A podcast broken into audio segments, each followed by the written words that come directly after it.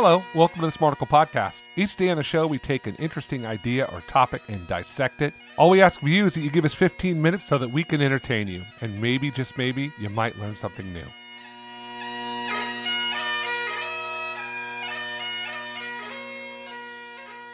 Here's the headline Managing oneself. Success in the knowledge economy comes to those who know themselves, Brandon, their strengths, their values, and how they best perform. This is written by the great Peter F. Drucker in the Harvard Business Review. Let's put on our smart hats today, everybody. Well, did you actually know who Peter F. Drucker was? Did you ever heard Nope. of him? Never yeah, he's him. really famous. The oh. famous, like, Austrian business dude who wrote a famous bunch like of books. Napoleon Dynamite famous or less? Maybe a little bit more famous in business circles than Napoleon Dynamite. But uh, mm. I'm, I'm just spitballing here, but I think Is he woke? Is he MAGA? I, I hope he's a big Trumper. I think he died in 2005, so he's probably neither or. okay. I love this. By the way, this is probably I've always said my favorite article. This is my favorite article we've ever done. I've already sent this out to four people. This is too much. I almost want to feel like this is a two parter, but let's just try to get through in one. yeah, So don't go super down the rabbit hole on all your theories, okay? History's great achievers, Napoleon, Da Vinci, Mozart, have always managed themselves. That, in large measure, is what makes them great. But there are rare exceptions, so unusual both in their talents and their accomplishments as to be considered outside the boundaries of ordinary human existence. Throughout history, people had little need to manage their careers. They were born into their stations in life, or in recent past, they relied on their companies to chart their career paths. But times have drastically changed. Today, we must all manage themselves. So I was thinking about this idea. How many of your parents' friends worked at one spot their entire lives, then retired? Companies used to look out for people. That's not the case anymore. I love this article because you're right. That's why people switch jobs every four years because they got to manage themselves. yeah, and I also think that companies don't take care of employees the way they used to. Of course, anymore. they don't. I mean, you don't stick around for the gold watch. I mean, that this is that had been coming. So this article originally was written in 05 and you pulled this from the Harvard Business Review. I've already sent this out to like five people. I, I just think this is one of the great it's it deep, it's thick. It took me 45 minutes to get through it, but it Yeah. kind of lays out the different personality types and how one is successful in their career. I took so much away from this that to me was very practical and that I want to Oh, actually use. You're going to go to master That- class. Well, there's just too much here. Yeah, this was a master class for sure. There There's was too much. but it's good. There was a couple things that struck me. Let's start with this first thought. Most people think they know what they're good at. They're usually wrong. More often, people know what they are not good at. I thought that was brilliant. That's probably true. We we know what we don't like or what we're not good at, but finding and targeting that's what that book, What Color's My Parachute, was all about. Was Yeah, like oh, finding your. I, I never could get through that book. I I, tried like. 60 times, but it's just like, I mean, there had to be an easier way to do it, but we don't know what our strengths are. We- He, he talks about a lot of the sort of like our careers and how they roll and how we start searching for our next career midway through our first career. And just a lot of those things that were in there, like practical steps about understanding who we are and why we do what we do. This, I just love, I'm going to read this article again. I have to read it again. It's so deep. So, the only way to discover your strengths is through feedback analysis. And he Right. gives a bunch of different tips in that. He says it could. Uh, the short version of that is three years. By the way, it takes a long time to, to know your strengths.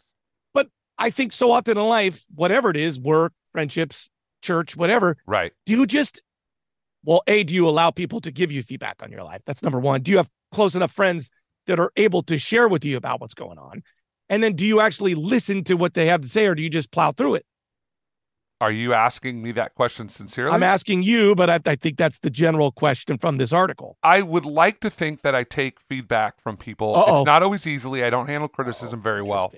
Like so when i give you post-production feedback you're always like hey larry thank you appreciate that Well, what I find interesting about this, and the article talked about it, was that it has to be a two way street. You're very, very good at giving critical feedback to people.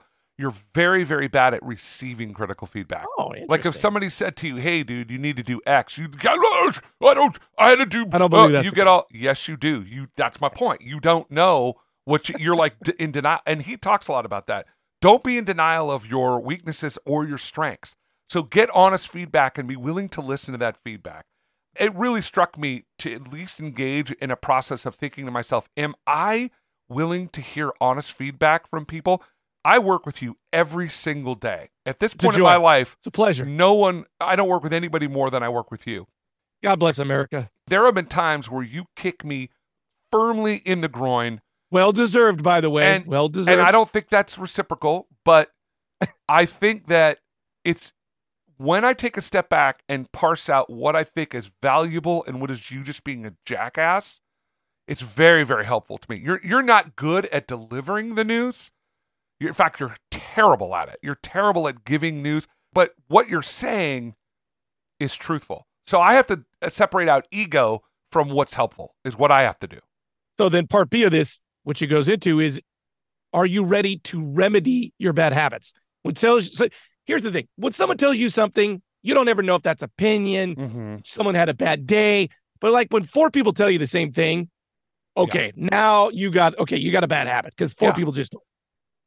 Are you ready? Are you ready to work on that? I think the old saying of if somebody walks up to you and tells you you look like a horse, you tell them to go get bent. If five people tell you you look like a horse, you go buy a saddle. So getting as much feedback as possible is really critically important. I feel like I've gotten, I've one, you and I have both talked about this a lot on the show ad infinitum about the importance of friendship, especially with males. Like there are so few people that actually have really close friends that they can take feedback from, that they can trust and listen to. I have lots and lots of close friends, but a lot of them are just they just want to talk about their own stuff. They don't actually want to talk, uh, listen to what I have to say. They just want to talk.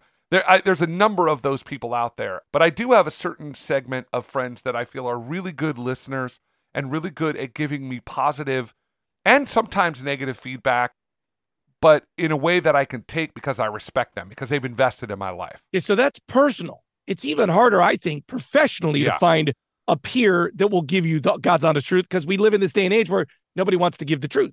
The best boss I ever had in my life was a guy by the name of Jerry Grossman. He fit every single criteria of what this guy talked about of being a good leader. He was an excellent listener. He understood who he was. He didn't promise anything. He just said, I will take that under consideration, basically. And he would listen to you and he would give you feedback in a way that didn't make you feel threatened. I can't even tell you, he truly, it's like I wish this dude could just clone himself. He w- wasn't a perfect guy. He had, he had kind of weird interpersonal skills. Like he had no friends from work, but he had these wisdom things that he would do. He's like, don't, this was when I was a teacher. He was a headmaster. He's like, Brandon, I never go into the faculty room. You know why? Because I want teachers to feel safe to be able to grouse about the boss. And I Mm. was like, wow, that is just such a wise vision of it. And I think that he talked about knowing our strengths in terms of are we a listener or are we a reader? And I thought that was that to me was very profound. And he used the example of Dwight Eisenhower, who would was considered one of the great generals, maybe ever, but definitely of World War II. And they said that a big part of being where Ike was, sort of the commander of the whole thing, is you got to deal with the press, and you got to be. It's political. It's Yep. it's now he's not like out there moving tanks around a board. He's not Patton. He's political, and so he would they the, the press loved him because he would give these thoughtful responses to their questions in the war. But when he became president, he was terrible. The press hated him. They said he didn't. He rambled on. He talked for didn't say anything. And what they found out is that when he was the army commander, he would have his people. All the questions had to be given to him in advance, and he Mm. would read and prepare to answer the questions. There was no ad libbing a question. But when he became president, it was all about ad lib. He had to know everything, and he was just terrible at it. I think I'm in the second boat. Like I'm really good at ad libbing when someone asks me. I'm not great at like the reading part. I read, obviously, I read all the time, but I think that I am a listener. I realize I'm like, no, I'm a listener. I want to hear it over and over. I want to hear it in my own voice. I want to talk it through. That's a big part of my personality is to talk things through. It drives my wife crazy because I got to talk about things. You're an audio processor, and I always say that about you. But Yeah. this is under the sub thing is do you know how you get things done? Like we all do things differently. And this this idea, are you reader or listener, is do you know how you go about your process? Well, he talked about the step before that, and I thought this was fascinating because this was this guy was 93 years old when he was writing this, or somewhere around there, and he was talking about know your learning style, and that is, by the way, Another one. every school out there has this idea of understand your learning oh, style. No, just the idea that you cannot. I've always felt like our schools mess up with boys. The perfect example is because boys need to be out moving. In general, you want them moving, but in schools, it's all about sitting in place. That is not a good way to learn. And and I think I thought about all my own academic career about how many times I was expected to learn in a way that didn't fit my learning style. So understanding that as a business is that everybody that works for you learns differently, prepares differently. So if you try to shove everybody into a, the way you learn, you're not going to be a very effective uh, leader. And that is a hard one to get across to people because they want everybody to learn the same way. All right, this is a really long article. What are my values? Where do I belong? What is in there? Is there something else that really jumped out to you that you wanted to get into? I think those were the big ones. The second half of the article is all about values and how important values are to being successful in business. He says one of the things he talked about was beware of intellectual arrogance. Mm. And what he meant was don't think that you're like he was talking about engineers. That engineers like, I don't need to learn people skills because I'm building widgets and I don't need people skills to build widgets. He was like, that's absolutely not true. If you're in an organization, you need to work on these subsets of sub skills that you don't necessarily have. You need to understand, like, for instance, I am a big thinker.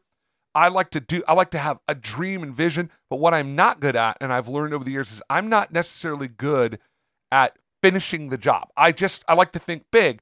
I need to work on that subset in my life of actually delivering on the goods. Is this did you learn this when you were working at the flashcard company? Is that when you learned that? I was waiting for this to come up. What? No, that guy, and by the way, in all seriousness, that guy was a dreamer and not a finisher. And that's what happened to him is that he sold this dream of doing all this stuff in the early years of startups in the internet. And he had a vision and he sold everybody almost like a Svengali but when it came to actually, everybody kept saying, hey, when are we going to actually deliver on this? He could not do it or he could not answer how we were going to do it. So being aware in the moment, like looking at your people you work with, are they actually able to do this or not? I think that's a the second part of the article I think is just as important to recognize people around you what their strengths are. Well, let me get into that was my favorite part is you will have no favorite job if this show blows up always when you work for the flashcard company was my favorite brand. And one of these sublines was responsibility for relationships. Nobody works in a vacuum. You don't do a job by yourself unless you're like an artist. Right. You take responsibility for how you work with others and how they work. And can you navigate that? Because that's a large part of work. Yeah. And it's interesting too, because like we're a two man operation for the most part. Yes. But for our producer, eh, Pat Meady. Pat Meady. But Pat doesn't need a lot of feedback. He just kind of does his own things. But you you are a funny guy. You don't need uh, maybe we'll just test it out on the air. Maybe Pat can call in. Do you need a lot of strokes from uh, the people you work like Ew. to say, hey, you're doing not those kind of strokes. The kind of thing, hey Larry, you're doing a great job, attaboys, right? Do you need that from people or do you care?